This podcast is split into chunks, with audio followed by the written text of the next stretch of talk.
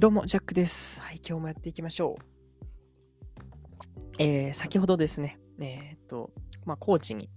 え2日間行きまして、でそこで、まあ、ね、土地を開拓してきたっていう話をしてたんですけども、まあ、その経緯であったりとか、まあ、どういった背景があってとか、まあ、あとはね、高知の、まあ、田舎の素晴らしさとか、うん、自然豊かな暮らしっていうのいいねっていう話をして、まあ、終わりました。で、今回はちゃんとこう話をしたいなと思ってたことがあったんで、まあ、それを話したいなってことなんですけども、まあ、えー、ね、1泊2日っていう今回高知のプランで、まあその宿泊はエアビを使ったんですね。エアビについて実は、え前回話はしたんですけども、まああのシェアリングの、えーなんていうのかな、宿泊施設っていうことで、例えば、えー僕の住んでいる家っていうのを、いけんのかな？うん。うん。まあ、例えば、本当にもう全く使わなくなったと。うん。っていう時に、えーそこに、えーまあ、宿泊施設として登録して、で、誰かを迎えて、そして、えーまあ、お金をいただくっていうようなシステムがあるんですね。まあ、そんな感じで Airb を、えー使う側で行ってまいりました。とても面白かったんですけども、まあ、それについてね、今日は、えーサクッと話をしていきたいんですが、えーその前にちょっと告知だけさせていただきます。えっ、とですね、11月8日にですね、ちょうど、えー前回もお話はしました、えーギャップライフブラザーズというですね、新しい新番組が登場しました。いきなり爆誕しました。えーパーソナリティをですね、えー私、ジャックと、あとはですね、えー関西で、えーアーティストをされています、ザッキーさんで、えーやっております。どんなトピックを話すかっていうことなんですけども、まあ、ギャップライフっていうのはですね、えーまあ、えーズレとか、えーちょっと、えー間を空けてみようっていうようなことがありまして、まあ、僕たち2人はですね、えー社会人、まあ、サラリーマンではないんですね。まあ、フリーランスっていう中で過ごしていく中でのこの働き方であったりとか、新しい、えー働き方の模索とか、まあ、新しい、えーまあ、お金の稼ぎ方とか、まあ、人生の、えー暮らし方、幸せのつかみ方とか、まあ、いろんな、えートピックで、えー考えて、まあ、フリートークをしていくっていうような番組になってますので、よければですね、URL も貼っておきますので、お楽しみください。はい、そんな感じで、えー番宣が終わりましたところで、えー、エアビについてですね、ちょっと話していきますね。では、えーゆっくり、えー聞いていってください。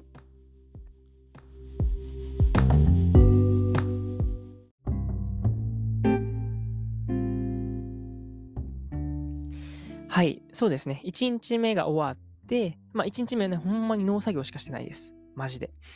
うん。んで、えー、っと、まあ宿泊施設、エアビーに泊まったわけなんですけども、本当にあの、なんだ、高知駅からすぐ近くですね。本当に広め市場と目目目と鼻の先って言ったらいいのかな？っていうぐらいね、あの、すごい近くのところで、えー、と、まあ、泊まることになりましたと。ですごい綺麗でね、あの、あ、すごいなと思ってて。で、僕自身なんだかんだエアビにちゃんと泊まるのっていうのは初めてで、でね、まあ泊まったわけなんですけども、最初面白いことにね、その、言ったらその、実はこれ、エアビって、あの、ね、無人で管理されてるわけだから、自分でその、なんだろうな、鍵とか開けたりするんですけども、その鍵の開け方がすごい特殊で、なんか、あの、なんていうのあれ、本当に脱出ゲームみたいな感じで、あの、横のえボックスを開けるとかね、あの、暗証番号はなんちゃらなんちゃらなんちゃらとかで、で、開けたら、えーボタンを押して、えー暗証番号入力みたいな。うん。で、出てきたパスコードを、えーロックの、えされているドアのボタンに、えまあ、入力すると。って感じで、本当になんか脱出ゲームをしているかのような、まあ、ならぬ潜入ミッションみたいな感じのことをしてたわけなんですけども、やっぱそこでね、あの、面白かったのが、本当にその無人で運営されているっていうところですね。うん。で、なんかあの、なんですか、寄せ書きボードみたいなのが、あの、置いてあって、あ寄せ書きボードっていうよりかは、なんか手帳ですよね。はい。あの、こうやって泊まった方々が書けるような手帳があのあって、で、最初のページに管理人さんの一言とかが書かれていたんですね。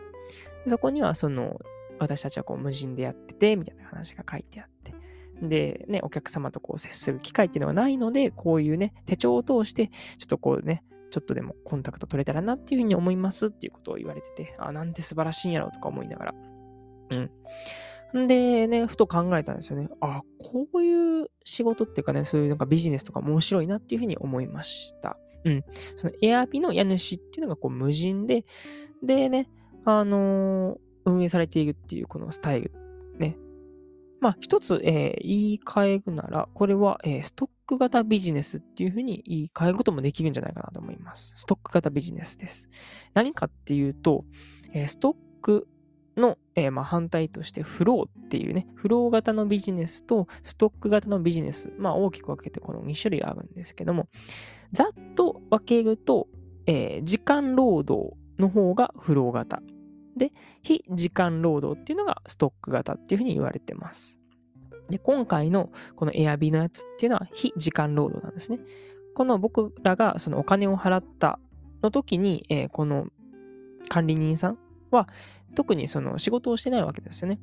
っていうのも、えー、実は、えー、掃除とかっていうのももう外注、ハウスキーパーとかね、に、え、任せるっていうことをされていくと思うので、本当にその最初、あのね、建築費とか、えー、まあ、デザイン費とか、まあ、最初の初期投資はあるにしても、あとは、えー、ね、その土地が稼いでくれるっていうことで、その人の時間が奪われるっていうところはないんですよね。一方で、まあ、僕らが、えー、馴染みやすいっていうのはこういうアルバイトとかのね、えー、時間労働だと思うんですけども、時給何円とかね、時間に対してお金が発生するっていうパターンですよね。まあ、これは結構一般的なんじゃないかなっていうふうに思います。もちろんね、このフロー型、え、ストック型、どちらもこう、メリット、デメリットみたいなのがあって、まあ、フロー型っていうのはもうすぐにこうお金が手に入るっていうメリットがあるんですよね。例えばこう時給800円とかだった時に、えー、じゃあ5時間働きました。じゃあ4000円です。そしたらもう翌月には振り込まれてますよね。ですし、もう4000円って確定してるじゃないですか。うん。っていうのがメリットです。で、一方、デメリットとしては、えー、まあ自分っていうね、その時間を使わないといけないので、その自分っていう時間がなくなったら、とか自分が止まってしまうと、えー、そのお金も止まっちゃうってことですよね。まあ、それはね、あの、例えばバイトでしても、こう、休みますってなった時に、まあ、そこではお金発生しないですよね。こんな感じで、えー、フロー型の、まあ、メリット、デメリットみたいなのがあるわけなんですけども、まあ、今回この Airb でも話をしている、このフローじゃない、えー、ストック型の方は、まあ、メリットとしては、えー、さっきも言ったように、えー、その人、この家主さんが、例えば、えー、まあ、旅行しに行ってますと。はい。その時でも、このエアビのはい、えー、家っていうのはこう貸し出されて、で、えー、家賃として、えー、家賃というかね、あの、まあ、宿泊代としてお金がチャリンって入ってくる。はい、そのところ、え、家主っていうのは、え、旅行に行っているっていう形で、全然その、ね、働かずとも、え、ちょっとお金が入ってくるっていうような、え、面白い仕組みなんですよね。でも一方何がデメリットかっていうと、まあ、そこまでに至るまでにかなりのお金と時間を使うっていうことになるんですけども、まあ、えー、さっきで言うところのこのエアビーにしたら、まず、えー、土地を購入するっていうところですよね。そして、えー、自分らでとか、まあ、リノベーションとかしたりね、そのね、えお客さんが、あ、この、うん、土地で、この、えお宿に泊まってみたいなっていうふうに思うように、え設計したりとか。まあ、あとは、えー、SNS とか、それこそこの Airb の、えー、サイトに登録するとか、いろんなこの下準備っていうのが必要で、その時には全然お金発生しないですよね。はい。あの、フロー型だったら、その時間に対してお金を発生するんですけども、ストック型っていうのは、いくら働いても、えお金にはならないっていうね。でも、えー、何がいいかっていうと、その、えー、まあ、仕組みさえ、土台さえ作ってしまえば、あとは、えー、ポンポンとお金が入っていくっていうような形になってますと。うん、ちなみに皆さん、これ聞いている、えー、そこのあなたですよね。えー、どっちの、えまあ、ビジネスといいますか、え、されてますかね。フロー型、ストック型、もしくはどっちもされている。もしくはどっちもされていない？そんな方もいらっしゃるんですかね。うん。なんか、やっぱりあの、フロー型が一番多いのかなというふうに思います。っていうのもアルバイトであったりとか。まあ、それこそあの、正社員とかもね、えー、サラリーマンとかもそうですよね。各いう、えー、私フリーランスやってる身ではあるんですけども、えー、名前は違えども、えー、このフロー、ストックで言うとフロー型をやっているわけであります。はい、お金に対して、え時間に対して、え時間に対してなのかなこれは。ちょっとずれてるな。え僕の場合は時間ではなくて、本当に、え単価1枚何円って形なんで、え本当に集中して、え作業をしてしまえば、時給が、え、1000円、えー、2000円、3000円、4000円とかにもなるし、逆に言うと800円、500円、え、100円とかにもなるっていう、ちょっと、え、まあそこはまたね、あの、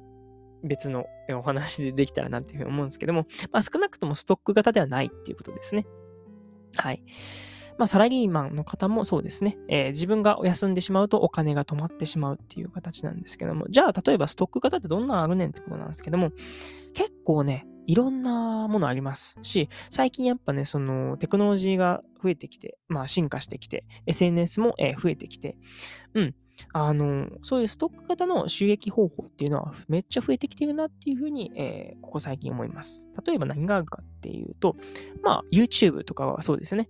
YouTube は最初、えー、登録者数がこう100人じゃない1000人ですね。こう登録さするまでっていうのは全くお金入りませんが、そこからね、徐々に徐々に、えー、まあもちろん動画を作っていく必要はあるんですけども、動画を作らない日があっても、その動画が、えー、お金を稼いでくれるっていうような、えー、モデルになってたりしますよね。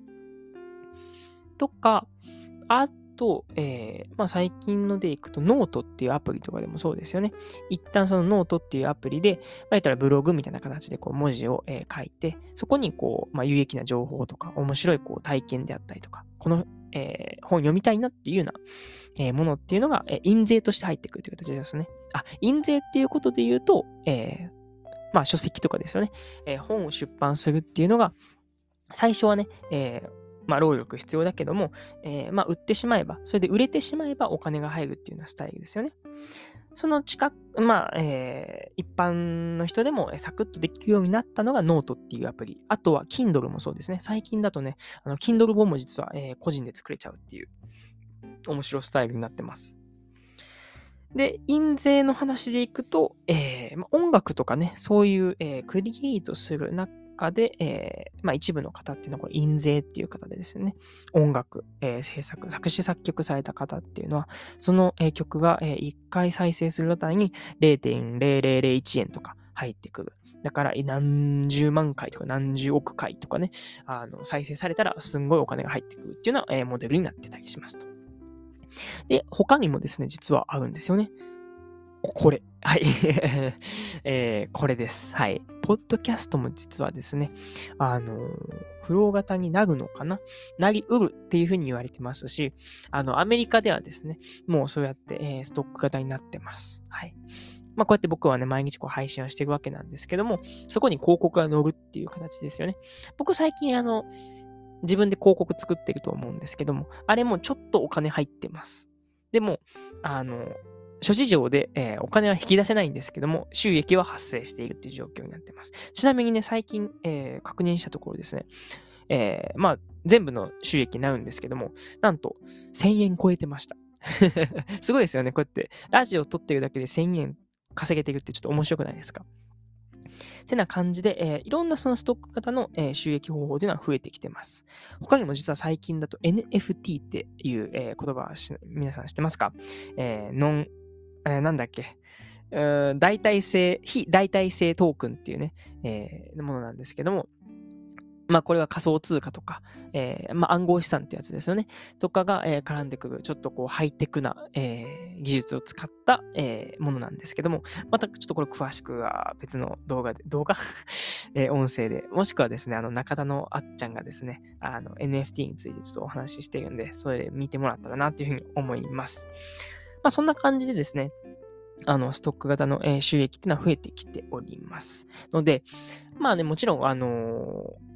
なんだろうな、こうやって、えー、フロー型が悪いとかではなくてですね、あのまあ、どっちもこう、できたらいいんじゃないっていうな、えー、提案というかね、僕も、えー、思いましたし、今回このエアビーの件ですよね。で、ああ、確かにな、フロー型で、じゃなくてストック型でなんか面白いことできたらなとか思いながら、はい。あのね、まあまあ、まずはね、ちょっとこう準備をしていったらいいんじゃないかなということで、今もこうやってポッドキャストを撮っております。そんな感じで、えー、ざっと、えー、今日のお話のポイントはですね、まあ一つ目ですね、まああの、エアビーに泊まったよって話をしまして、そして2つ目、このエアビの家主っていうのが、えー、実は無人で営業されているっていうことで、あ、これストック型じゃねっていうことに、えー、気づきました。で、3つ目、まあ、ストック型の、えー、まあ、収益モデルと、あとフロー型の収益モデルっていう、えー、話、違いについて話をしました。まあ、ストック型の方が、まあ、えー、まあ、これからのことを考えるとですよね、あった方がいいんじゃないかなっていうことで、えー、まあ、自分らでこう作っていく努力っていうのをしていくのはいいのかなというふうに思いますし、まあ、最近ね、このテクノロジーの発達によってね、このストック型の収益モデルっていうのはね、すごい増えてきていますよっていう話もしました。そんな感じで、エアビからですね、ストック型について、え、お話をしまして、まあ、自分もちょっとね、やってみんとわかんなということで、えー、学びをいただきました。ので、えー、皆さんにも共有してみました。皆さんもよければですね、このストック型、フロー型、え、なんなんっていう方をですね、ちょっと調べてみて、えー、面白いなと思ったらですね、ちょっと自分でもコツコツ、それこそ YouTube もそうですし、よかったらポッドキャストの方も、えー、一緒にやってみたい、えー、いただけたらなっていうふうに思います。そんな感じで、えー、今日は終わりましょう。お相手はジャックでした。またね